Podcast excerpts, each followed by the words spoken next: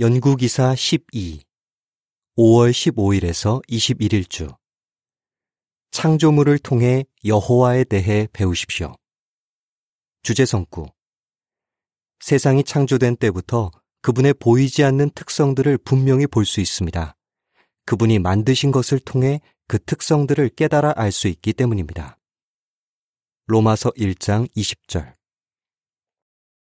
노래 6번 하늘이 하느님의 영광을 알리네. 소개 여호와의 창조물은 정말 경이롭습니다.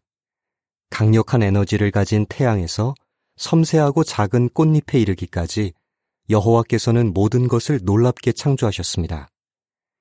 창조물을 관찰하면 여호와의 특성에 대해 많은 점을 배울 수 있습니다. 이 기사에서는 우리가 왜 시간을 내어 창조물을 관찰해야 하는지, 그리고 그렇게 하는 것이 하느님과 더 가까워지는데 어떻게 도움이 되는지 살펴볼 것입니다. 1항 질문 욥은 어떻게 여호와를 더 잘 알게 되었습니까? 욥은 살면서 많은 대화를 나누었지만 그 중에서도 여호와 하느님과 나눈 대화가 특히 기억에 남았을 것입니다. 여호와께서는 자신이 매우 지혜로우며 자신의 종들을 돌볼 능력이 있다는 확신을 욥에게 심어주기 위해 여러 가지 놀라운 창조물을 언급하셨습니다. 예를 들어 하느님께서는 그분이 동물들에게 필요한 것들을 마련해 주시는 것처럼 욥도 잘 돌봐 주실 수 있다는 것을 일깨워 주셨습니다. 욥은 다양한 창조물에 대해 생각해 보면서 하느님의 특성에 대해 많은 점을 알게 되었습니다. 2항 질문 여호와의 창조물을 살펴보기가 왜 어려울 수 있습니까? 우리도 하느님의 창조물을 살펴보므로 그분에 대해 더 많은 점을 배울 수 있습니다. 하지만 그렇게 하기가 늘 쉽지만은 않을 것입니다. 도시에 살고 있다면 바쁜 일상 속에서 창조물을 관찰할 기회가 거의 없을지 모릅니다. 자연을 접하기 쉬운 지역에 살고 있다 해도 창조물을 살펴볼 시간을 내기가 어려울지 모릅니다. 따라서 이 기사에서는 시간과 노력을 들여 창조물을 관찰하는 것이 왜 유익한지 살펴볼 것입니다. 또한 여호와와 예수께서 어떻게 창조물을 사용하여 가르치셨는지, 어떻게 창조물을 통해 하느님에 대해 더 많은 점을 배울 수 있는지 알아볼 것입니다. 왜 창조물을 관찰해야 합니까? 사망. 질문. 무엇을 보면 여호와께서 아담이 그분의 창조물을 즐기기를 바라셨다는 점을 알 수 있습니까? 여호와께서는 첫 인간이 창조물을 즐기기를 바라셨습니다. 하느님께서는 아담을 만드셨을 때 그가 아름다운 낙원에서 다양한 창조물을 탐구할 수 있게 하셨습니다. 또한 그에게 낙원을 가꾸고 확장하는 일을 맡기셨습니다. 시에서 싹이 나고 꽃들이 활짝 피는 모습을 보면서 아담이 얼마나 놀라워했을지 상상해 보십시오. 에덴 동산을 가꾸는 것은 아담에게 참으로 영예로운 일이었을 것입니다. 여호와께서는 아담에게 다양한 동물들의 이름을 짓는 일도 맡기셨습니다. 그분은 동물들의 이름을 직접 지으실 수도 있었지만 그 일을 아담에게 맡기신 것입니다. 아담은 동물들의 이름을 짓기 전에 틀림없이 각각의 동물의 생김새와 습성을 주의 깊이 관찰했을 것입니다. 아담은 즐겁게 그 일을 했을 것입니다. 분명 그는 그 일을 하면서 아버지께서 지혜와 예술 감각과 창의력이 뛰어난 분임을 더 잘 알게 되었을 것입니다. 사망 사파에 딸린 문구. 여호와께서는 아담이 창조물을 즐기고 동물들의 이름을 지어주기를 원하셨습니다. 사항, 기억 질문. 창조물을 관찰해야 하는 한 가지 이유는 무엇입니까?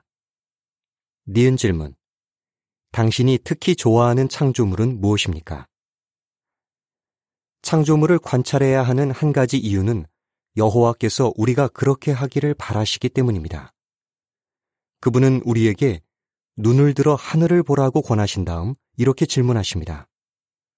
누가 이것들을 창조하였느냐? 그 답은 분명합니다. 이사야 40장 26절. 여호와께서는 하늘뿐 아니라 땅과 바다에도 놀라운 창조물을 아주 많이 만드셨으며 우리는 그 창조물을 통해 그분에 대해 배울 수 있습니다. 또한 하느님께서 우리를 어떻게 만드셨는지 생각해 보십시오. 그분은 우리에게 아름다운 자연을 감상할 수 있는 능력을 주셨습니다. 또한 다섯 가지 감각, 즉, 시각, 청각, 촉각, 미각, 후각을 주셔서 우리가 그분의 다양한 창조물을 즐길 수 있게 해주셨습니다. 5항 질문 로마서 1장 20절에 따르면 여호와의 창조물을 관찰할 때 어떤 유익이 있습니까? 성경은 창조물을 관찰해야 하는 또 다른 중요한 이유를 알려줍니다. 창조물을 관찰하면 여호와의 특성에 대해 배울 수 있습니다. 로마서 1장 20절의 기록은 이러합니다. 세상이 창조된 때부터 그분의 보이지 않는 특성들, 곧 그분의 영원한 능력과 신성을 분명히 볼 수 있습니다. 그분이 만드신 것을 통해 그 특성들을 깨달아 알 수 있기 때문입니다. 따라서 그들은 변명할 수 없습니다. 예를 들어 창조물들이 얼마나 놀랍게 설계되었는지 생각해 보십시오. 그 점은 하느님의 지혜를 분명히 보여주지 않습니까? 또한 우리가 먹을 수 있는 음식이 얼마나 다양한지 생각해 보십시오. 그것은 하느님께서 사람들을 사랑하신다는 분명한 증거입니다. 여호와의 창조물을 통해 그분의 특성을 깨닫게 되면 그분을 더 잘 알게 되고 그분과 더 가까워지고 싶은 마음이 생깁니다. 이제 여호와께서 창조물을 사용하여 사람들에게 어떤 중요한 교훈을 가르쳐 주셨는지 살펴보겠습니다. 하느님께서는 창조물을 사용해 자신에 대해 가르쳐 주십니다. 6항 질문 철새가 이동하는 모습을 보면서 어떤 교훈을 배울 수 있습니까? 여호와께서는 정해진 시간표에 따라 행동하십니다. 이스라엘 사람들은 해마다 2월 말에서 5월 중순 사이에 황새들이 북쪽으로 이동하는 모습을 보았을 것입니다. 하느님께서는 이스라엘 사람들에게 하늘의 황새도 제철을 안다고 말씀하셨습니다. 예레미야 8장 7절 여호와께서는 황새들이 이동하는 때를 정해두신 것처럼 자신의 심판을 집행하실 날도 정해두셨습니다. 오늘날에도 우리는 철새가 이동하는 모습을 보면서 여호와께서 반드시 정해진 때에 이 악한 세상을 멸망시키실 것이라는 사실을 떠올려 볼 수 있습니다. 7항 질문 새가 날아오르는 모습을 보면서 무엇을 확신할 수 있습니까? 여호와께서는 자신의 종들에게 힘을 주십니다. 여호와께서는 이사야서에서 자신의 백성이 약해지거나 낙심할 때 독수리처럼 날개를 펴고 솟아오를 수 있도록 힘을 주시겠다고 약속하셨습니다. 이사야 40장 31절의 기록은 이러합니다. 여호와께 희망을 두는 사람들은 새 힘을 얻을 것이다. 그들은 독수리처럼 날개를 펴고 솟아오를 것이다. 달려도 지치지 않고 걸어도 피곤하지 않을 것이다. 이스라엘 사람들은 독수리들이 상승 기류를 타고 적은 힘으로도 높이 날아오르는 모습을 자주 보았을 것입니다. 여호와께서 독수리에게 힘을 주시는 것처럼 자신의 종들에게도 힘을 주실 것임을 확신할 수 있지 않습니까? 앞으로 어떤 큰 새가 날갯짓을 거의 하지 않고도 하늘 위로 높이 날아오르는 모습을 보게 되면 여호와께서 당신에게도 문제를 이겨낼 힘을 주실 것이라는 사실을 떠올려 볼 수 있습니다. 파랑 질문 욥은 하느님의 창조물을 통해 어떤 교훈을 배웠으며 우리는 무엇을 배울 수 있습니까? 우리는 여호와를 신뢰할 수 있습니다. 여호와께서는 욥이 그분을 더 신뢰하도록 도와주셨습니다. 여호와께서는 욥에게 말씀하시면서 별, 구름, 번개와 같은 많은 창조물들을 언급하셨습니다. 또한 들소와 말과 같은 동물들에 대해서도 말씀하셨습니다. 욥은 그 모든 창조물들을 통해 하느님께서 놀라운 능력을 가지고 계실 뿐 아니라 사랑 많고 지혜가 뛰어난 분임을 분명히 알게 되었습니다. 그 덕분에 이전 어느 때보다 여호와를 더 신뢰하게 되었습니다. 우리도 창조물들을 관찰해 보면 여호와께서 우리와는 비교할 수 없을 정도로 지혜롭고 능력이 강하신 분임을 알 수 있습니다. 또한 그분은 우리가 겪는 시련을 모두 끝내실 수 있으며 실제로 그렇게 하실 것입니다. 그 점을 생각하면 그분을 더욱 신뢰하게 됩니다. 예수께서는 창조물을 사용해 아버지에 대해 가르쳐 주셨습니다. 9. 10항 질문 해와 비는 여호와에 대해 어떤 점을 가르쳐 줍니까? 예수께서는 창조물에 대해 잘 알고 계셨습니다. 숙련된 일꾼인 그분은 아버지께서 우주를 창조하시는 일을 돕는 영예를 누리셨습니다. 후에 예수께서는 땅에 계실 때 창조물을 사용하여 제자들에게 아버지에 대해 가르치셨습니다. 이제 그분이 가르치신 몇 가지 교훈을 살펴보겠습니다. 여호와께서는 모든 사람에게 사랑을 나타내십니다. 예수께서는 산상수훈에서 많은 사람들이 당연하게 여기는 해와 비에 관해 제자들에게 말씀하셨습니다. 해와 비는 생명을 유지하는데 꼭 필요합니다. 여호와께서는 그분을 섬기지 않는 사람들에게 해를 비추거나 비를 내려주지 않으실 수도 있었습니다. 하지만 그분은 사랑 많으시게도 모든 사람이 해와 비를 통해 유익을 얻게 해주십니다. 예수께서는 이 점을 언급하면서 여호와께서 우리도 모든 사람에게 사랑을 나타내기 바라신다는 것을 가르쳐 주셨습니다. 우리는 아름다운 노을이나 시원하게 쏟아지는 비를 볼 때마다 여호와께서 모든 사람에게 사랑을 나타내신다는 점을 생각해 볼 수 있습니다. 그분의 본을 생각하면 우리도 모든 사람에게 증거함으로 차별 없는 사랑을 나타내려는 마음을 갖게 됩니다. 11항 질문 하늘의 새들을 통해 어떤 교훈을 배울 수 있습니까? 여호와께서는 우리를 물질적으로 부양해 주십니다. 예수께서는 산상수훈에서 이런 말씀도 하셨습니다. 하늘의 새들을 눈여겨 보십시오. 새들은 씨를 뿌리거나 거두거나 창고에 모아들이지 않습니다. 그러나 하늘에 계신 여러분의 아버지께서 새들을 먹이십니다. 어쩌면 그때 예수의 말씀을 듣고 있던 사람들은 주변에서 새들이 날아다니는 모습을 볼 수 있었을 것입니다. 그분은 이어서 이렇게 말씀하셨습니다. 여러분은 새보다 더 소중하지 않습니까? 마태복음 6장 26절. 여호와께서 우리를 물질적으로 부양해 주실 것임을 확신시켜주는 참으로 따뜻한 말씀이 아닙니까? 예수께서 창조물을 사용해 베푸신 이 교훈은 오늘날 여호와를 충실히 섬기는 사람들에게도 격려가 됩니다. 스페인에 사는 한 젊은 파이오니아 자매는 마땅한 집을 구하지 못해 낙심해 있었습니다. 하지만 새들이 씨앗과 열매를 먹는 모습을 보고 긍정적인 생각을 갖게 되었습니다. 그는 이렇게 말합니다. 여호와께서 새들을 돌보시는 걸 보면서 저도 돌봐주실 거라는 확신이 생겼어요. 얼마 안 있어 자매는 집을 구할 수 있었습니다. 12항 질문 마태복음 10장 29절에서 31절에 따르면 참새를 보고 여호와에 대해 무엇을 배울 수 있습니까? 여호와께서는 우리 한 사람 한 사람을 소중히 여기십니다. 예수께서는 사도들을 전파하도록 보내시기 전에 그들이 반대에 대한 두려움을 극복하게 도와주셨습니다. 마태복음 10장 29절에서 31절의 기록은 이러합니다. 참새 두 마리가 가치가 적은 동전 한 잎에 팔리지 않습니까? 하지만 그 중 한 마리도 여러분의 아버지 모르게 땅에 떨어지지 않습니다. 그분은 여러분의 머리카락까지도 모두 세워두셨습니다. 그러므로 두려워하지 마십시오. 여러분은 많은 참새보다 더 소중합니다.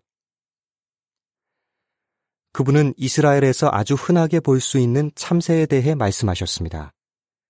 당시의 참새는 매우 적은 돈으로 살 수 있는 새였습니다. 하지만 예수께서는 제자들에게 이렇게 말씀하셨습니다. 그중 한 마리도 여러분의 아버지 모르게 땅에 떨어지지 않습니다. 그리고 이렇게 말씀하셨습니다. 여러분은 많은 참새보다 더 소중합니다. 이러한 말로 예수는 여호와께서 제자들 한 사람 한 사람을 소중히 여기신다는 점을 확신시켜 주셨습니다. 따라서 제자들은 박해를 두려워할 필요가 없었습니다.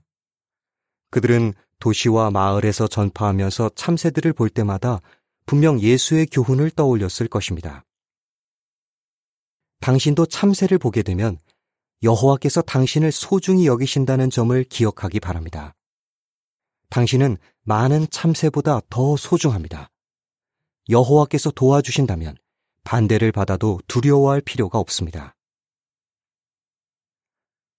어떻게 창조물을 통해 하느님에 대해 더 많은 점을 배울 수 있습니까? 13항 질문 창조물을 통해 여호와에 대해 배우려면 어떻게 해야 합니까? 우리는 창조물을 통해 여호와에 대해 더 많은 점을 배울 수 있습니다. 어떻게 그렇게 할 수 있습니까? 우선 시간을 내어 창조물을 관찰해 보십시오.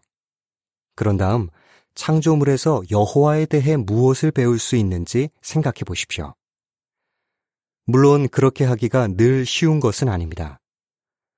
카메룬에 사는 제랄딘 자매는 이렇게 말합니다. 저는 도시에서 자라서 창조물을 잘 관찰하려면 의도적으로 노력을 해야 했어요. 장로로 일하는 알폰소는 이렇게 말합니다. 여호와의 창조물을 관찰하며 그분에 대해 무엇을 배울 수 있는지 묵상하려면 혼자 있는 시간을 내야 한다는 걸 알게 됐어요. 14항 질문 다윗은 창조물을 묵상하면서 하느님에 대해 무엇을 알게 되었습니까? 다윗은 하느님의 창조물에 대해 깊이 생각했습니다. 그는 여호와께 이렇게 말했습니다. 내가 당신의 하늘을 손가락으로 하신 일들을 당신이 마련하신 달과 별들을 보니 사람이 무엇이기에 그를 염두에 두십니까? 시편 8편 3, 4절 다윗은 밤하늘을 바라보며 장엄한 우주의 모습에 경탄하기만 한 것이 아닙니다. 그는 별들이 하느님에 대해 무엇을 가르쳐 주는지 묵상했습니다. 그로 인해 여호와가 얼마나 위대한 분인지 깨닫게 되었습니다. 또 다른 경우에 다윗은 자신이 어머니의 배 속에서 어떻게 만들어졌는지 묵상해 보았습니다. 그 놀라운 과정에 대해 깊이 생각해 보면서 여호와께서 얼마나 지혜로운 분인지 더 잘 알게 되었습니다. 14항 사파에 딸린 문구 다윗은 주변의 창조물을 보면서 여호와에 대해 무엇을 배울 수 있는지 묵상했습니다. 15항 질문 당신은 어떤 창조물을 보고 여호와를 더 잘 알게 되었습니까? 다윗의 예에서 알 수 있듯이 창조물에 대해 묵상하기 위해 꼭 먼 곳까지 가야 하는 것은 아닙니다. 우리 주변의 창조물을 통해서도 여호와의 특성에 대해 많은 점을 배울 수 있습니다. 예를 들어 태양의 온기를 느낄 때 여호와의 능력에 대해 생각해 볼 수 있습니다. 새가 둥지를 트는 모습을 보면 하느님의 지혜를 떠올릴 수 있습니다. 또 강아지가 자기 꼬리를 물려고 빙빙 도는 모습에서 여호와의 유머 감각을 엿볼 수 있습니다. 아기와 놀아주는 어머니를 보면 여호와의 사랑을 느낄 수 있습니다. 이처럼 우리는 여호와에 대해 배울 수 있는 기회가 정말 많습니다. 크든 작든 가까이 있든 멀리 있든 여호와의 모든 창조물이 그분을 찬양하기 때문입니다. 시편 148편 7절에서 10절의 기록은 이러합니다. 땅에서 여호와를 찬양하여라. 큰 바다 생물들과 모든 깊은 물들아. 번개와 우박과 눈과 짙은 구름아, 그분의 말씀을 실행하는 폭풍아, 산과 모든 언덕들아, 과실나무와 모든 백향목들아, 들짐승과 모든 가축들아, 기어다니는 것과 새들아. 16항 질문 우리는 어떻게 하기로 결심해야 합니까? 우리 하느님께서는 참으로 탁월한 지혜와 사랑과 예술 감각과 능력을 가진 분이십니다. 자연을 주의 깊이 관찰하면 그러한 특성을 비롯해 여호와의 많은 특성을 분명히 보게 될 것입니다. 따라서 우리 모두 자주 시간을 내어 창조물을 감상하고 그 창조물에서 여호와에 대해 무엇을 배울 수 있는지 묵상해야겠습니다. 그렇게 한다면 창조주와 더욱더 가까워질 것입니다. 이어지는 기사에서는 부모들이 어떻게 창조물을 사용해 자녀가 여호와와 가까워지도록 도울 수 있는지 살펴볼 것입니다. 어떻게 대답하시겠습니까? 왜 시간을 내어 창조물을 관찰해야 합니까? 여호와와 예수께서는 어떻게 창조물을 사용해 중요한 교훈을 가르쳐 주셨습니까? 어떻게 창조물을 통해 여호와에 대해 더 많은 점을 배울 수 있습니까? 노래 5번 하느님의 놀라운 일 기사를 마칩니다.